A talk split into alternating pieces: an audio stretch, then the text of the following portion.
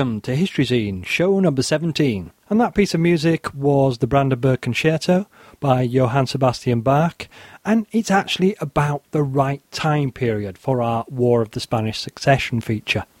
We've lots and lots to get through this time, so I want to get stuck straight into some feedback. I've had a lot of wonderful feedback since the last episode. Thank you so much for that. And I want to particularly address this one. This is a message which brought up a point that I've kind of neglected to mention in these last few podcasts. And this point is one of bias. Now, in the front of some of the better history textbooks, you'll often find a short description of the author, his background, and some of the things which have influenced him. What he's doing here is to inform you of the bias in the information he's about to offer. All history is biased because all history is recounted by people, and people have opinions, beliefs, and cultural values which will colour their retelling of the events.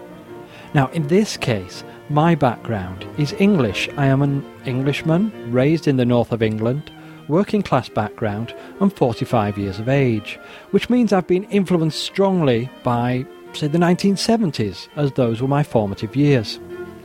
The bias I wish to mention at the moment, though, is that of having an English perspective. After the last podcast, Antonio L. Rodriguez had this to say Thanks for the show, Jim. I should say that the Portuguese army, with its allies, performed remarkably well against the Spaniards, securing first the terrain, making sure, like Wellington would do later, that there were no Spanish garrisons left behind before advancing into Madrid. The Allied army, commanded by the Marquis das Minas, was 15,000 Portuguese and 4,200 Anglo-Dutch strong. It is, however, somewhat frustrating to read that this operation, the invasion of Spain, the taking of Madrid, and the proclamation of Archduke Charles, simply as an English operation conducted by the Count Galway. There was also a lot to say about the behaviour of the English and Dutch soldiers while in Madrid, perhaps more than the rivalry between Spain and Portugal, and the reaction it provoked, in a parallel with what would happen during the French occupation of Madrid during the Napoleonic period. I still can't really understand why the War of the Spanish Succession was mostly fought outside Spain. Antonio makes a good point that there was a huge Portuguese element to the operation in Spain, and of course, many brave Portuguese soldiers will have died in this campaign. My defence is that I do have a very English perspective, and that I must strip things down to tell the story. There were many countries involved in the struggle that rarely get a mention, Piedmont and Savoy being two others. And I think if you're trying to tell the whole story of the War of the Spanish Succession, then you need to focus mainly on the larger countries such as Austria, France, England, and the Dutch Republic. As for most of the War of Spanish Succession being fought outside Spain, yes, this does seem quite baffling if the war is actually about Spain. But what I think it's actually about is the balance of power in Europe. France and the Empire are both potent land forces in Europe. England and the Netherlands are both potent naval forces. If any one of these nations manages to grab a greater chunk of the power and influence in Europe, then it could only be to the detriment of the others, affecting trade and making greater resources available to them, and putting them in a position where they could bring all of Europe under their influence. Spain is a much diminished power in the early 1700s but still a fine prize, and the acquisition of Spain could alter the current balance of power significantly. Quite a few of the major battles of this war were fought in Belgium. This is quite central to most of the powers involved. It's to the west of Austria and the Germanic states. It's to the south of the Dutch Republic, the immediate north of France, and southeast of England. It's important to the Dutch and French as their fortress barrier against each other and important to the Empire as it extends their reach in Europe all the way over to the west coast. It's also on the doorstep of France and the Dutch Republic, so there's so much more for them to lose if anything goes wrong. Antonio, in a sign off to one of his messages, mentioned that he was proud to be part of the oldest alliance in the world. Now, I knew the Anglo Portuguese alliance was old, but I didn't realise quite how old it was. The alliance goes all the way back to 1373. It's been a very important alliance to England on many occasions, including the Napoleonic Wars and in World War One. So I fully concur with Antonio there. I too am proud to be part of the oldest alliance in the world. So, thanks for that, Antonio, and now on to some reviews. Welcome to the podcast review section. We've got two podcasts for you this time, and the first of these is the Living History Podcast. The Living History Podcast is a podcast about reenactors and living history.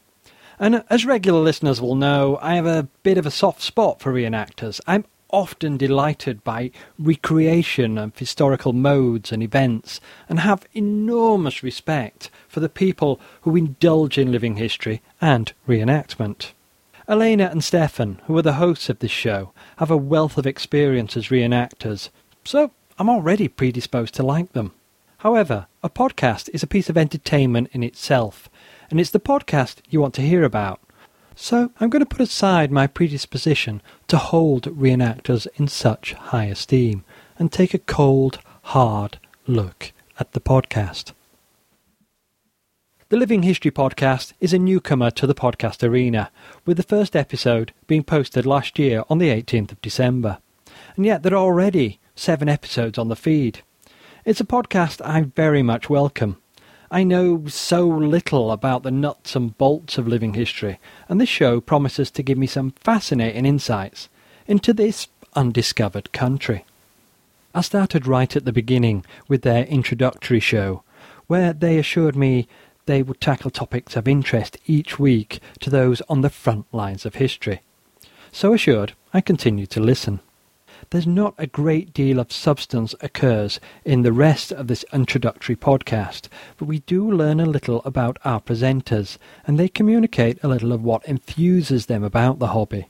This is all useful stuff, and should help me to relate to them and understand their motivations as I continue to listen to the show.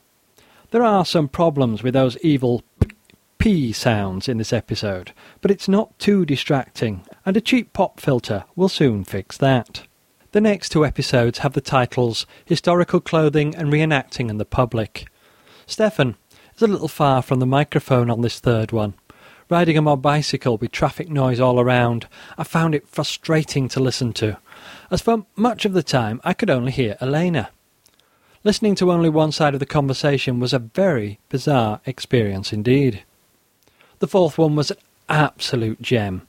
This featured an interview with Mike Bello, who is the chap who puts on the Reenactor Fest in Chicago.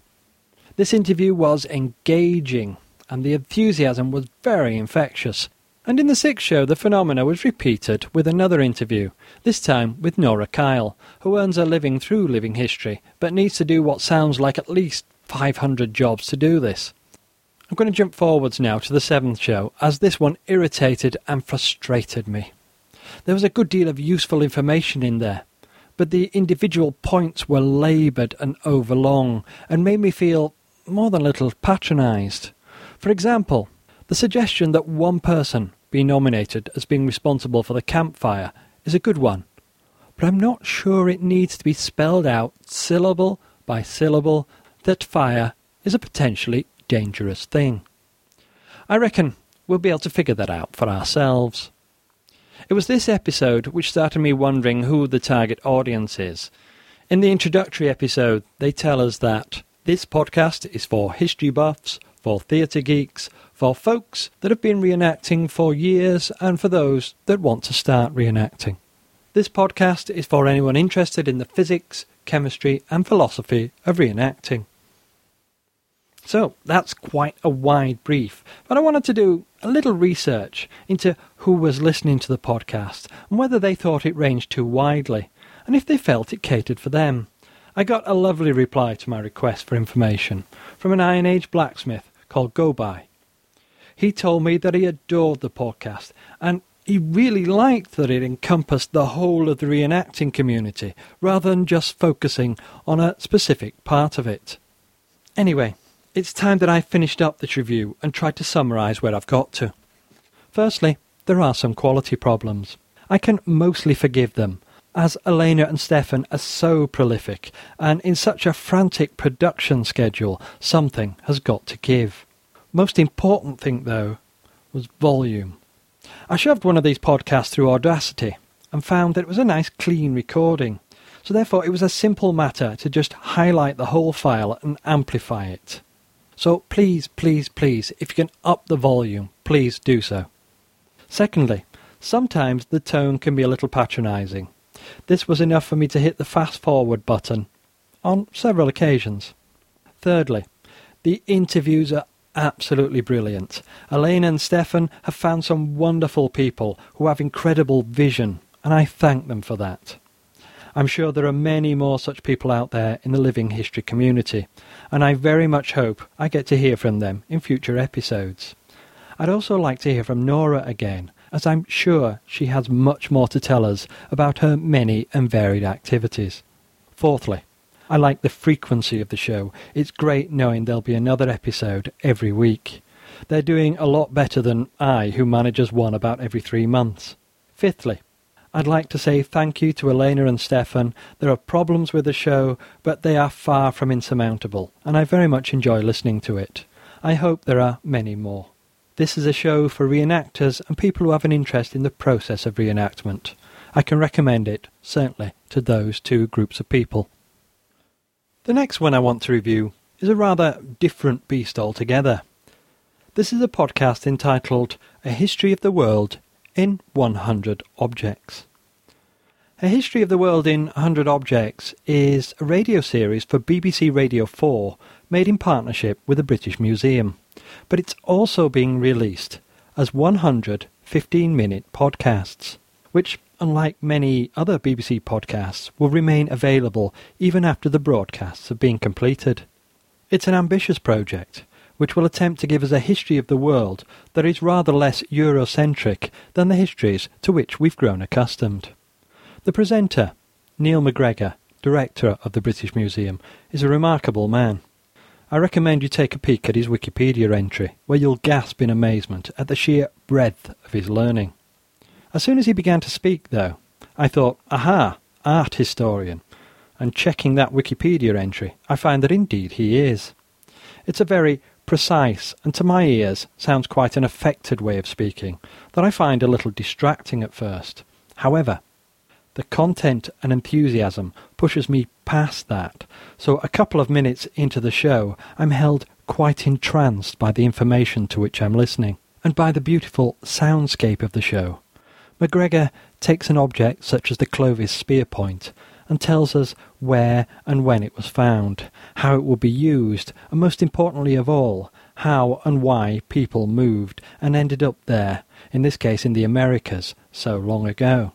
The podcast is an absolute delight to listen to, and the wide variety of subjects are both a strength and a weakness. The ambition of the series is huge, but if it is to give us a coherent history of the world, it will almost certainly fail, in my opinion.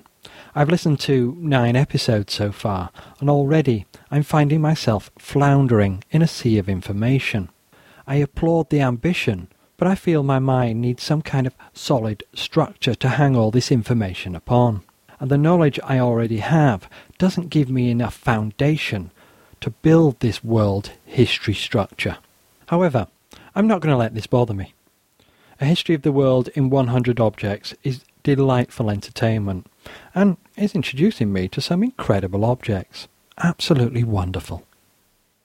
And I just want to add a quick PS to this review, just to give some kind of balance. Because I've been talking to Anne from the blog annisaman.blogspot.com, and Anne said, My experience is really different. I do feel it has made a successful connection between the episodes and brought across a general tale of development from early hunter-gatherers and tool users to more sophisticated, cultured art developers, and eventually farmers with an emerging sense of society.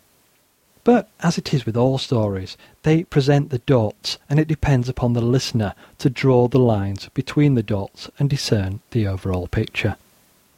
So that's Anne's view from the blog annisaman.blogspot.com, a great blog, a blog that reviews history podcasts, philosophy podcasts, geography podcasts, whole range of them. Well worth keeping an eye on that blog. And Anne is a very sophisticated and insightful reviewer of podcasts. And now, the linguistic history trivia bit. The printing industry has left us a rich heritage of words and phrases which are still in use, even though much of the original printing technology is no longer used at all. For the linguistic history trivia bit this time, I'm going to pick out just two examples of this. The first example is two words, uppercase and lowercase we refer to capital letters as uppercase and the rest of the letters as lowercase.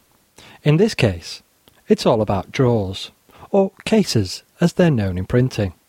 Now, I've actually seen some of these things in a museum in Leeds. That's a city in the north of England.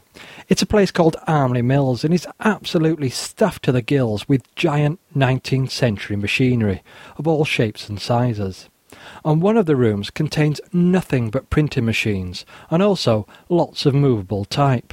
There's drawers and drawers and drawers of the stuff. These are all the individual letters used to make up the words for the story you're printing. They're all kept in shallow drawers in a large unit, with lots and lots of different fonts in there. While some was typesetting, that's laying out all the letters, they would pull out two drawers which were the same font, but one drawer case would be the smaller letters, and the other drawer, or case, would be the larger ones. You'd place these on the sloping shelf in front of you, with the smaller ones nearest, as they would be the ones used most, and the capital letter case would be placed above them on your sloping surface. So that would be your upper case, and the smaller letters down here would be your lower case. So that's upper and lower case. Sounds exactly like what it means. The next one I think is also a printing phrase, and this is the phrase, the wrong end of the stick. Now, if you Google this, you'll find another phrase, which is also the wrong end of the stick, but the two of them have different meanings. One of them means the shit end of the stick. It's usually used to refer to you getting the poor end of the bargain, the bad end of the deal. And if you look that one up, you'll find many of the explanations quite fun. There's one that's described as being possibly Roman in origin. And to picture the scene for this one, you need really to have seen one of those ancient Rome documentary programs about life in a Roman fort. For those who haven't, I should try and draw a word picture. Imagine you wish to visit the toilet.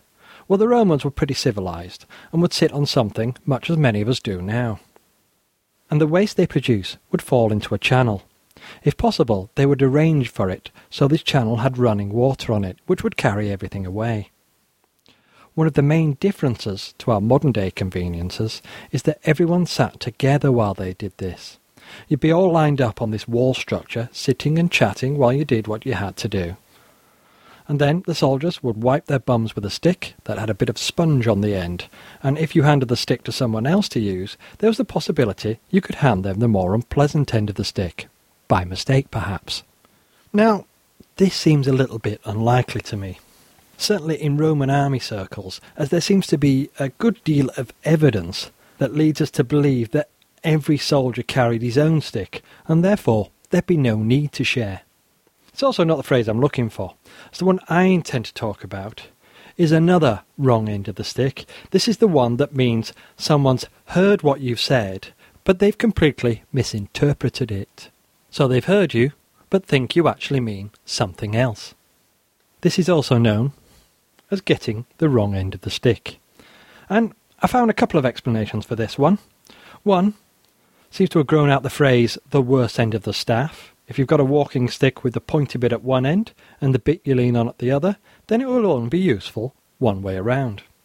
However, the one which fits the phrase best is the printing term, Remember, we were talking about the typesetter picking out the letters from his cases to make up the words. Well, he'd stacked them together on a little handheld rack thing. This rack was known as a composing stick, and the letters must be loaded onto stick the wrong way around, so that when you drop the stick and all its letters face down onto the galley, the letters would then be the right way around for the printing process. A beginner or someone not paying attention could easily get a hold of the wrong end of the stick, and therefore the resulting text, once printed, would be quite meaningless. So there you go, upper and lower case and getting hold of the wrong end of the stick. I have for you now a short interview I grabbed with Richard Saunders from History Press Books. Richard Saunders had come along to speak at a careers event in Cambridge, and I I managed to get into this event and grabbed hold of Richard for a few words right at the end. You'll find the History Press at www.thehistorypress.co.uk. A quick apology in advance for the sound quality in this interview. We were in a big lecture theatre. Sound carries beautifully in a lecture theatre, but it's not ideal if you want to do a podcast interview. Right, so first, I wonder if you can tell me a little bit about the History Press and uh, what it does and what it publishes. Okay, well, it's all a small to medium sized company, it's not one of the largest companies, not one of the smallest either. I publish books all across the UK. I think our main areas are basically local history. Yeah. Um, so that's obviously right across the country, and also specialist titles like military books, biographies, that sort of thing as well. There's quite a big spread of titles. I mean, some of our books are hardback, £25, and other ones are quite small, paperback gift books almost. So it's quite a big spread across the market. And which ones are the big sellers at the moment? I think um, certain of our local history titles do very well. Ones that have been focused on a certain area have been like South Wales and Sheffield for some reason tend to sell very very well, mm-hmm. and also the one-off books as well. Like there's been um, a book recently about a woman who researched her father's past, and he was actually a um, camp guard at Auschwitz, and that's sold very very well. A lot of publicity. It's been lot of newspaper headlines as well. Um, and also one about uh, air hostesses in the past. I mean, little niche books that have been focused on a certain market as well and, and really pushed by marketing. Yeah. And quite often they'll be reviewed in the major papers as well. I think sell very well. Right, and you hinted in the discussion earlier on something about the commissioning process. Mm. And I wonder if you could talk a little bit more about the commissioning process and if there's a submission process as well. Um, in terms of authors submitting their own work, a lot of the time they will just send us a sample chapter or an idea mm. along with a letter, and that's, that's pretty much where the process starts. We'll send them a questionnaire, a standard questionnaire, which I'll then fill in. And then if we think the book is viable, sometimes it will be a standard book on its own, they completely new idea, yeah. and it will just be a, a, single book. Other times they'll have a similar idea to one of our series already, and we'll say, well, that's very interesting, how about you do it as part of this series? Yeah. And then a lot of the other books we publish are actually ones where, where marketing or sales have identified a gap. So they're saying there's no haunted book for Liverpool, or there isn't a murder and crime book for Sheffield. Yeah. And we'll then go out, look at local history societies, look at paranormal societies, and try and find an author that fits what we want. Right. Okay. That, right. Thank you very much. No problem. And finally, before we go into the main feature, I want to make an announcement. I'm opening an online shop, especially for history nerds like you and me. I'm starting it at the moment with a selection of birthday cards, which feature a number of famous historical figures.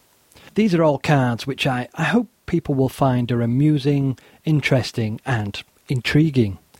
They have a picture on the front with a little slogan, and on the back is about three quarters of a A5 page of information about the person on the front. So hopefully people will find these cards fun and informative. I also have a bunch of ideas still in my head at the moment for amazing products to delight and entertain we history nerds, and I hope you'll all go along to take a look. You'll find the shop at web address historyshopper.com. That's historyshopper, all one word, dot com. Please have a look at the cards on offer now let me know your thoughts and let me know what sort of things you'd like to see in the shop. Payment for the cards is via PayPal or Google Checkout. If you want me to send your card direct to the recipient, then please send me a message after you've bought the card, either to jim at historyzine.com or using the contact form in the shop, giving details of who you'd like me to send it to and what you'd like me to say. Hope you like the shop. Let me know what you think of it. It's at historyshopper.com and you can email me at jim at historyzine.com. And now on to the main feature, the War of the Spanish Succession.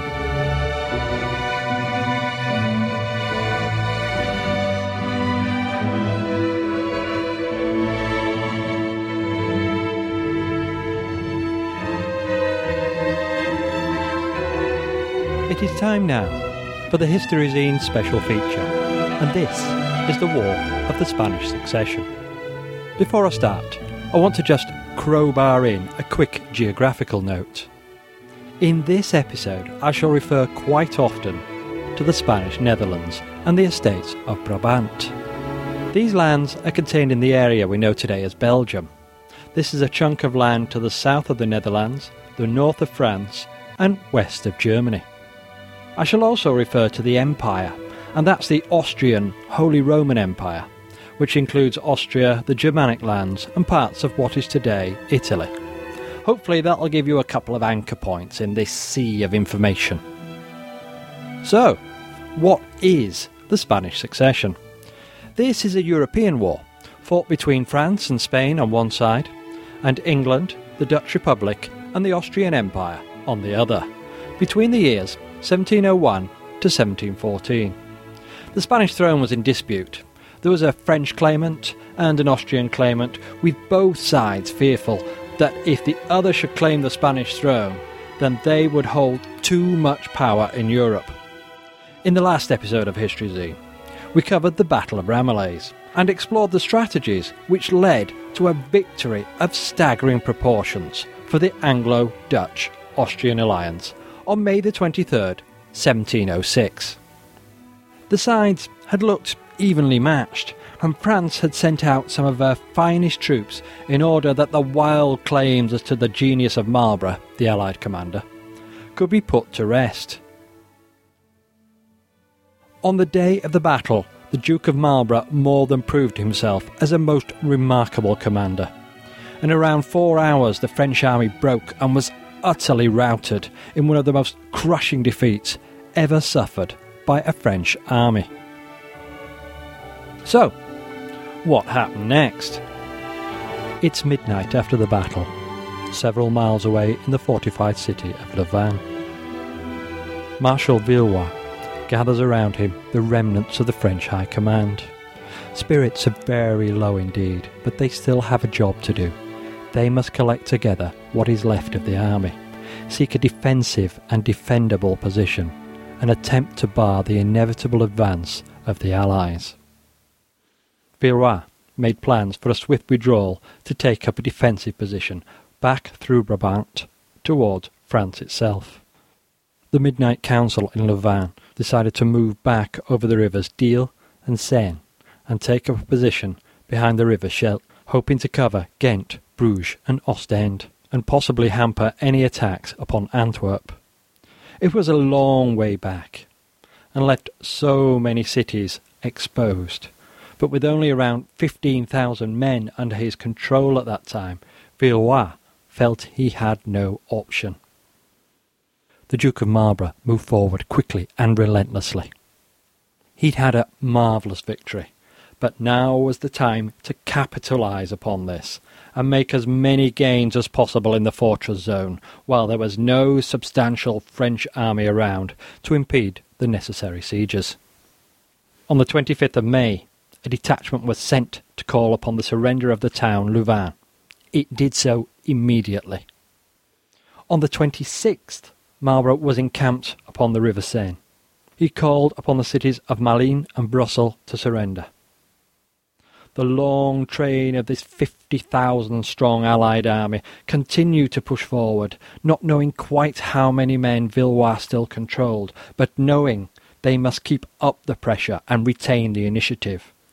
It was around this time that news of enormous significance began to arrive at the Allied camp. The magistrates of Brussels and the estates of Brabant returned their answers, affirming that they wished to change their allegiance to Charles III. He's the Austrian claimant to the Spanish throne. However, other messages were coming in which made it clear there was a full-scale switch of allegiance from the Spanish authorities throughout the whole of the Spanish Netherlands. Marlborough was staggered at the scale of this capitulation, as was everyone else. He had no orders or remit for such a situation, and no time to contact London or The Hague for instructions, but, nevertheless, he applied himself to the task. He met together with the administrators for the region to accept their change of allegiance. His first action was to restore the famous charter La Joyeuse Entrée. Now, I've made no secret of my admiration for the Duke of Marlborough throughout this story. And here again is an instance which leaves me shaking my head in wonderment at his consummate professionalism and common sense. Here we have a region which will be vital to the war effort, and one that is right on the border with France. If the people of this region can be won over, then France will find it so much more difficult to regain this territory and threaten the Netherlands. The Joyeuse Entrée is a charter which is held in extremely high esteem in the Brabant. It's possibly equivalent to, say, the Magna Carta in England. It was first granted by Duke John III of Brabant in 1354 and contained a number of promises undertaken by the dukes of the region. The promises involved unity, mutual peace treaties, and not to impose taxes without the consent of the subjects of the dukes. This charter was much cherished by the people of Brabant and instantly cemented the new relationship with the Allies and Charles III. Marlborough guaranteed all religious and civil rights, and also issued an order to his troops, of lesser moment, but of probably more immediate practicality, that any soldier caught plundering or molesting the inhabitants would be put to death. In my opinion, this was exactly the right action to take at this time and in this place. Meanwhile, He's still pushing the Allied troops forward, hoping to engage with the remnants of Villeroy's army and taking as much territory as possible for the Allies. Villeroy had been hoping to take up a position at Ghent, but the swift movement of the Allies towards Gavre threatened to cut off his line of communication with France, and so he pulled back further toward the border to stop at Courtrai. So Marlborough is pushing hard right up to the borders of France, but there are still a number of powerful French fortresses to deal with, many of which control the river crossings.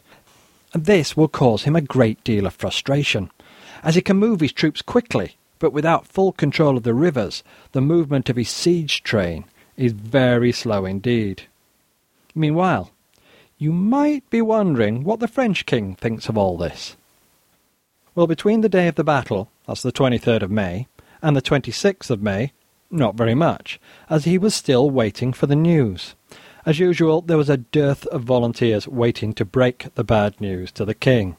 However, on the 26th, a letter arrived from Villeroy for the court chamberlain, giving him news of his son. From this, Louis gathered that something had gone horribly wrong at Ramillies. But unfortunately, he heard nothing more. He dispatched Chamillart to seek out Villeroy and gained some more detailed knowledge of what had happened at Ramillies. On the 31st of May, eight days after the battle, Chamillart met Villeroy and was given details of the full scale of the defeat and of the amount of territory ceded to the Allies. Chamillart returned with his report and Louis reacted instantly and decisively. He pulled back French troops from the Rhine and recalled the best of his commanders, Vendôme, from Italy, to command the armies protecting France herself. This move will have major repercussions, and it's one that's been criticised many times by a multitude of historians. I feel, however, that as a sovereign, Louis was duty bound to take strong measures to ensure the security of France even if there was the possibility of greater gains in other arenas, his first duty is to France herself.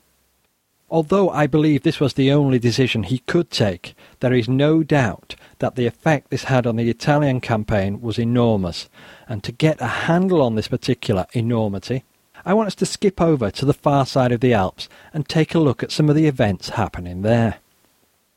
Louis XIV and his generals had hoped for great things in Italy this year. The Duke of Vendôme had won a fine victory at Calcinato very early in the season, and so disabled the imperial army that it seemed incapable of offensive action. The French plan was to split its army in two. Marshal La Feuillade was to besiege Turin, and Vendôme was to hold a position on the river Adige in Lombardy and Piedmont to stop any forces coming to the aid of the besieged city. If you're looking on a map as to where these events are taking place, then you want to look way up there in the north of Italy, with Turin being in the west, closest to France. They would expect any imperial forces to arrive from the east, and therefore Vendôme's troops are pushed over in that direction, waiting for them to arrive. Calcinato had been a fine victory for Vendôme, and Prince Eugene had taken the remaining imperial forces into the mountains for shelter until the German reinforcements that Marlborough had organised during his winter negotiations could arrive. While he waited, Vendôme took the opportunity to fortify his lines along the Adige. He was in a strong position, but Eugene will have not felt too disheartened knowing there were some excellent Palatine, Prussian, and Saxe-Gotha troops making their way to him at that very moment. It looked as if it was going to be a very tough fighting season, but the French must have felt quite confident that Turin would fall and Prince Eugene would be unable to come to its aid. It is at this point that we join up again with the events in Belgium.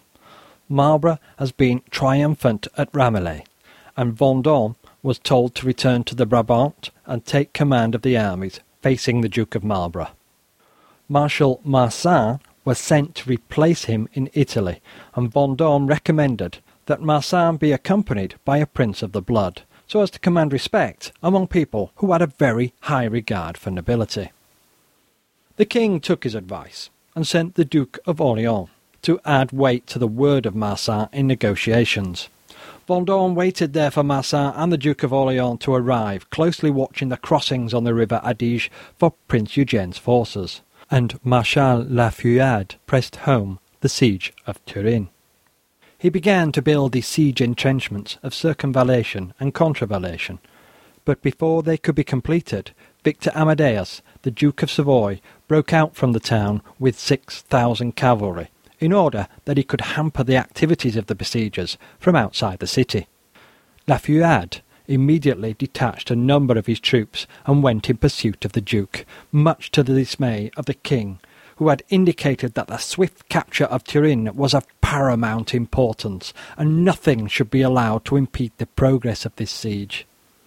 It is entirely possible, though, that La whose standing at court was never high, hoped the capture of the Duke of Savoy would be of a greater personal benefit to him in raising his status. Day after day he pursued the Duke, always to find him just out of reach, and meanwhile the siege continued, all too slowly. And the outer siege entrenchments, the lines of contravallation, were never completed, so not fulfilling their function of totally cutting off the city from outside assistance. Prince Eugene had now gathered most of his reinforcements and was ready to move. The Empire was now on comparatively friendly terms with Venice, and this allowed them to move through the neutral Venetian territories with between twenty-five and thirty thousand men. Vendôme, too, had thirty thousand men, but they were strung along the river Adige, attempting to watch all the crossings at once. Because of this, when Eugene made his move, he was able to push forward past the Adige without too much difficulty. This caused Vendôme to hurriedly pull his troops back, but he still felt confident that Eugene would not be able to disturb the siege at Turin. It is at this point that Marsin arrived and Vendôme handed over command, so that he could return to the Low Countries to protect the borders of France. At around the same time, the Duke of Orleans arrives before Turin, to find the siege progressing slowly, and a large detachment of French forces had been diverted forty miles south to Cherasco in an attempt to capture the Duke of Savoy. He wrote long and bitter letters to the king criticising the conduct of the Marshal La Feuillade, but having no significant military rank of his own, he could do little other than offer advice. Marsin, who had replaced Vendôme, busily rearranged his troops along the river Mincio and the river Oglio in order to protect the river crossings there. He's still covering a lot of territory with his 30,000 troops, but much less than before. Eugene pressed on, and yet again turned those defensive lines, reaching the River Po and advancing up the river toward Turin. Marsin gathered his troops and marched them along the northern bank of the Po, keeping pace with Prince Eugene, still confident that he would be able to block any attempt to save the city. Unfortunately for Marsin, an added complication came into play. The Prince of Hesse arrived with 4,000 more troops for Prince Eugene, and Eugene had already left several thousand troops behind, and these, joined with the 4,000 that had just arrived, meant that Marsin had quite a sizable bunch of troops to worry about. Therefore, he felt compelled to detach around 10,000 of his own men to face the Prince of Hesse, just south of Lake Garda. This now meant that Marsin was probably not in a position where he could directly challenge Eugene with the forces he had under his command.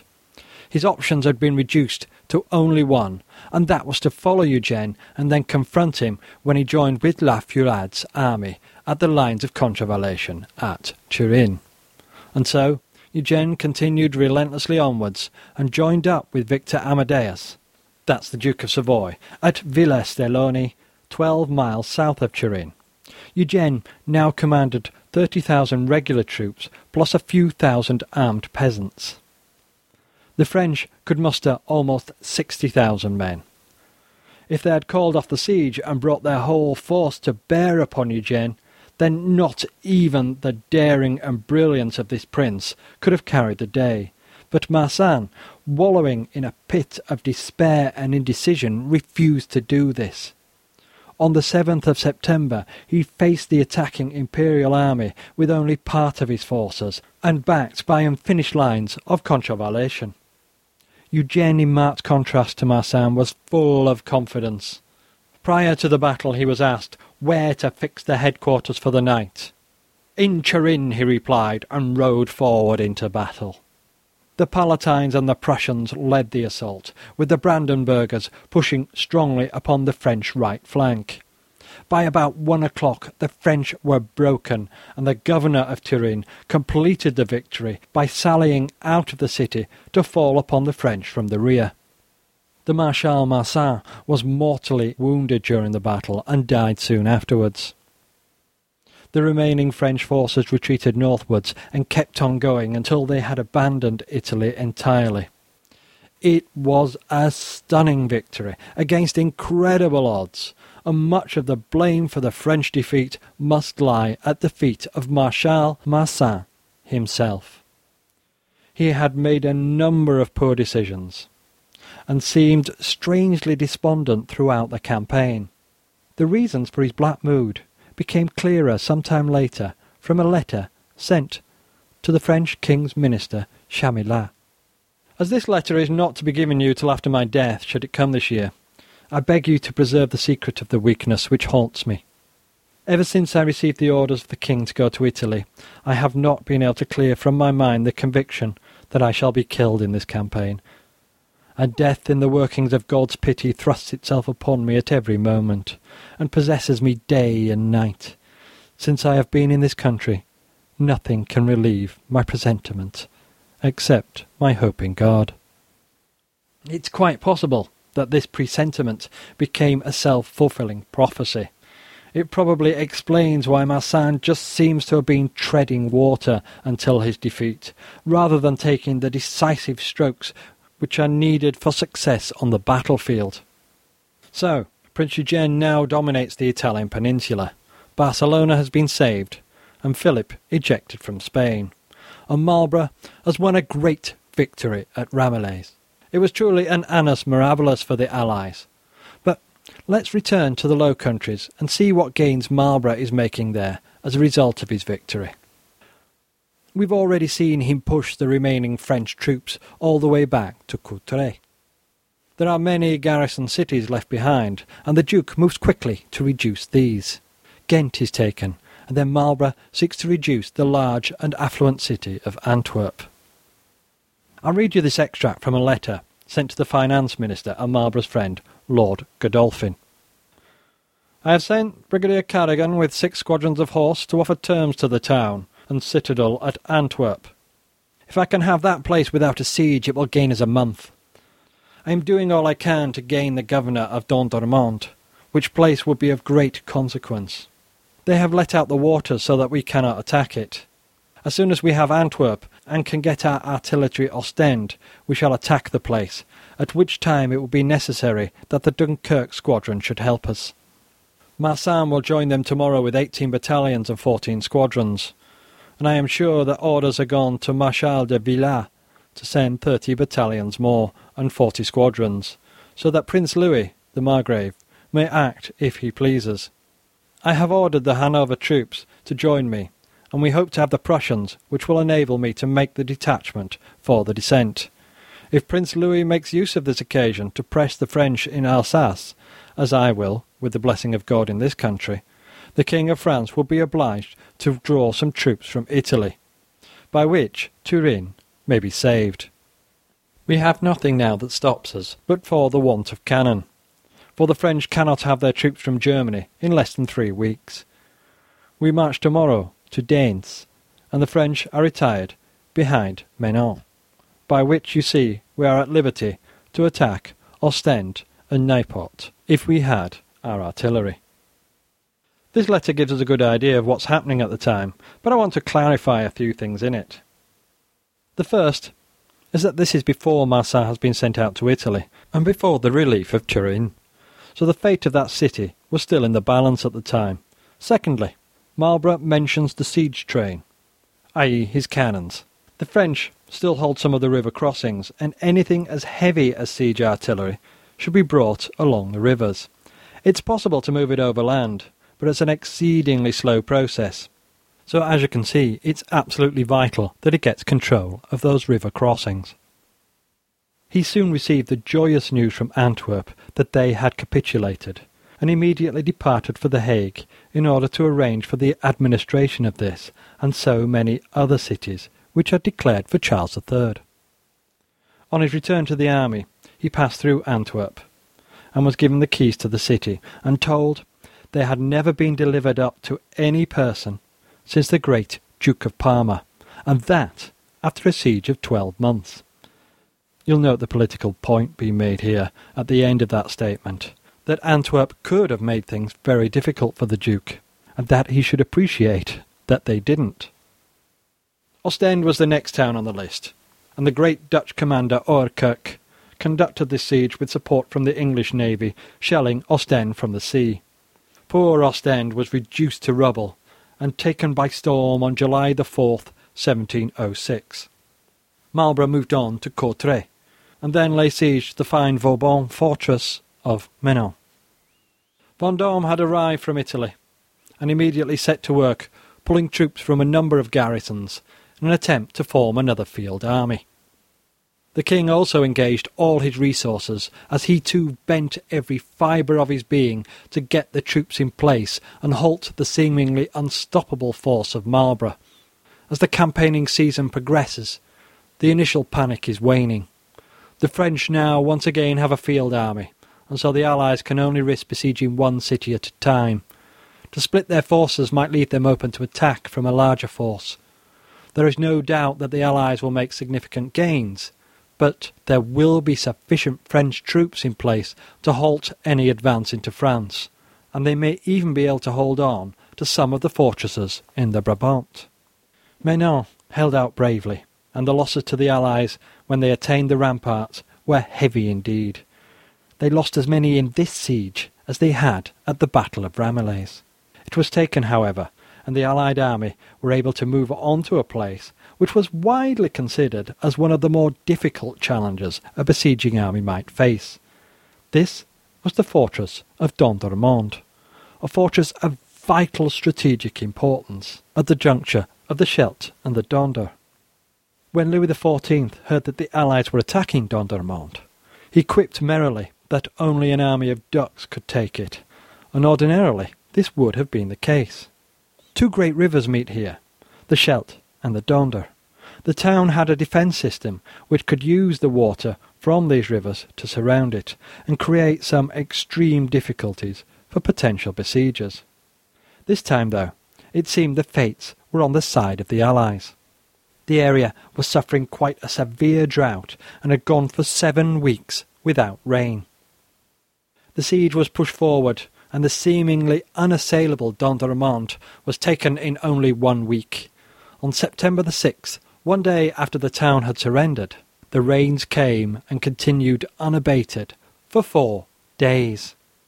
This was remarkable fortune indeed. With Dendermonde taken, Marlborough could look again at pushing toward the French border. He lay siege now to the fortress of Ath. Vendôme, who was nearby with a newly formed French field army, asked of his king whether he should attack. The king, after the bitter lesson of Ramillies, was now rather more reticent than before, and told him that he absolutely must not. He attacks places, writes the king, in the hope of enticing you thither. As a result, the siege was allowed to continue unimpeded by the French army, and on October the 2nd, Ath fell. We have now reached the end of the campaigning season, and the truly miraculous achievements for the Allies of the year 1706. It had begun tentatively, even disastrously, in Italy, where Prince Eugene suffered a major defeat at Calcinato. From then, almost everything had seemed to fall into place for the Allies.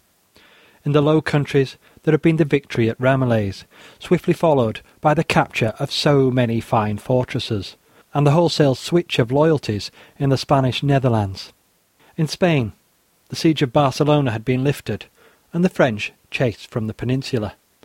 Some time later, despite a good deal of procrastination, the Allied forces had entered Madrid. In Italy, the siege of Turin had been lifted. Eugene and the Duke of Savoy had triumphed and driven the French out of Italy. The Allies must have looked back on 1706 with a great deal of satisfaction. However, there were a few dark clouds gathering on the horizon. Spanish feeling had turned against the Allied armies in Spain. The Duke of Berwick had gathered a large French force and a significant number of Spanish noblemen and soldiers around him, and was beginning to look very dangerous indeed. In the Low Countries there was also a problem, and this one was more than a little perverse.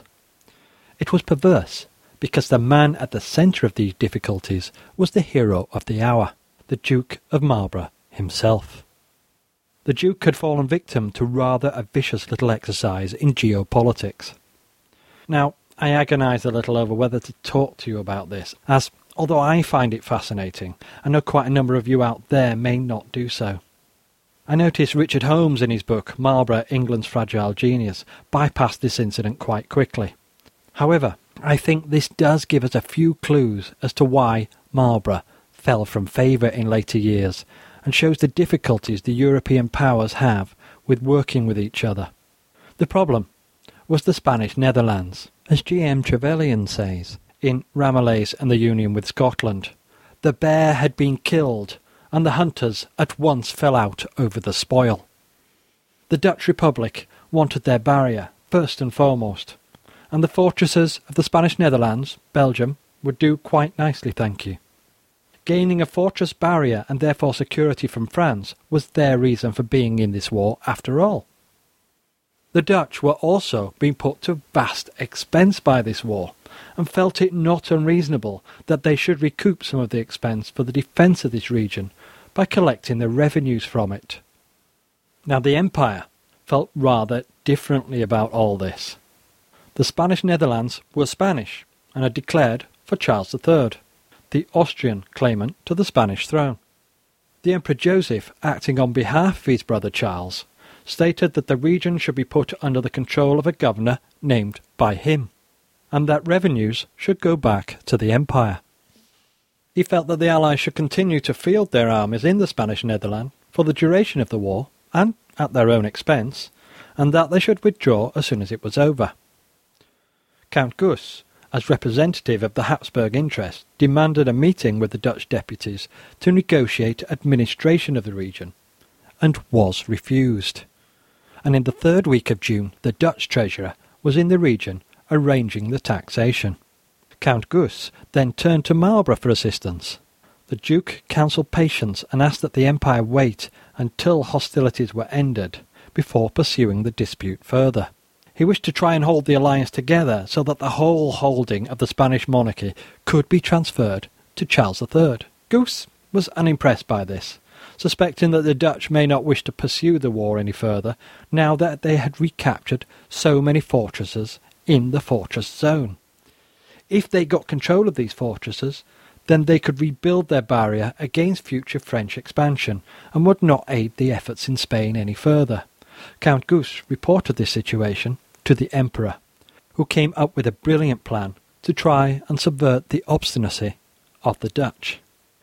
He returned a message which appointed the Duke of Marlborough to the governorship of the region. This was a fine political move, and one that was very attractive to Marlborough and the English monarchy and government. Despite their protestations, the English did have ambitions in Belgium, namely the seaports, to assist with trade. And these seaports would also assist them to funnel troops into Europe through Belgium rather than having to go through the Dutch Republic. And therefore they could act independently from the Dutch Republic. It also meant their man Marlborough would hold a great deal of power at the centre of operations in the Low Countries. Now, for Marlborough himself, this was a wonderful opportunity. It came with a large salary and enormous prestige. For a man who had been born into genteel poverty and into a family that was very much out of favour, it would have seemed a desperately tempting opportunity. There is no doubting that Marlborough wanted very much to accept this wonderful honour. However, there were a number of obstacles to his accepting. One was that he would have been very much more beholden to Habsburg interests and the Empire. But the second was the real deal breaker, and that was the reaction of the Dutch. Marlborough was pretty certain that the Dutch would object to his appointment to the role, but his desire to accept may have blinded him a little to just how strong would be their objection. I'll read you here a letter he sent to his friend Godolphin, the English treasurer, concerning this offer. I received last night an express from Vienna with the enclosed letter in Latin from the Emperor. I shall keep it here as a secret till I know from you what Her Majesty's pleasure is, as also I shall take measures with my friends in Holland to know how they will like it, for I must take care that they take no jealousy. Whatever the Queen's resolution may be, I beg no notice may be taken till the Emperor's minister shall apply to Her Majesty. I beg you to assure the Queen that I have in this matter nor never shall have in any other any desire of my own, but with all the submission in the world be pleased with what she shall think is for her interest. Now, it's not absolutely explicit, but I think you can probably tell from this letter that he's hoping there may be some possibility that he might be allowed to receive this honour, and indeed the reply from England was very favourable. The Queen advised that she would be happy for him to accept, and that he must decide in this matter as he saw fit. He also showed the letter from Vienna to the Dutch treasurer who was present in his camp. The Dutch reaction was that the Emperor was using Marlborough against the Dutch, and there could be problems of undue English influence in the area. They're almost certainly thinking of the seaports, which would be of great value to England after the war, and of great detriment to the Dutch Republic, which would be the main trade competitor to England. As you see, it's a fearful tangle, and Marlborough is now at the centre of this dispute. Marlborough's main aim here, though, has to be to try and hold together the alliance, and the Dutch, with all their money and all their armies, are absolutely vital to the alliance. So, no matter where his sympathies or ambitions may lie, there is only one real answer to this offer, and that is to reject it. Unfortunately for the Duke, the damage is now done. The Empire is furious with him for refusing the position, and so allowing control of Belgium to slip from their grasp. And the Dutch are highly suspicious of him for entering into the negotiations in the first place. They know how much he wanted this position, and they know he has refused it because of them. So, they're certain that he must hold this against them. It might seem a small thing, but my feeling is that this little bit of politicking is one of the reasons that Marlborough's influence and central position at the heart of everything is jeopardised. Later in the war, to the detriment of the Allies, he will play a lesser role, and this piece of unpleasantness was probably enough to sour feelings towards him. It's ironic indeed that it was his greatest success that created a situation in which his favour was to take such a knock. Militarily, his reputation is still unassailable, but politically, he doesn't have the persuasiveness he did previously. So that's 1706. A year of victory for the Allies, a great chance for peace. But Spain is not yet secured, and there are still some French fortresses holding out against the Allied advance in the fortress zone. So next time in History Zine, we'll be looking at the year 1707. Look forward to talking to you then. I shall leave you with Air on the G string, Johann Sebastian Bach, and bye for now.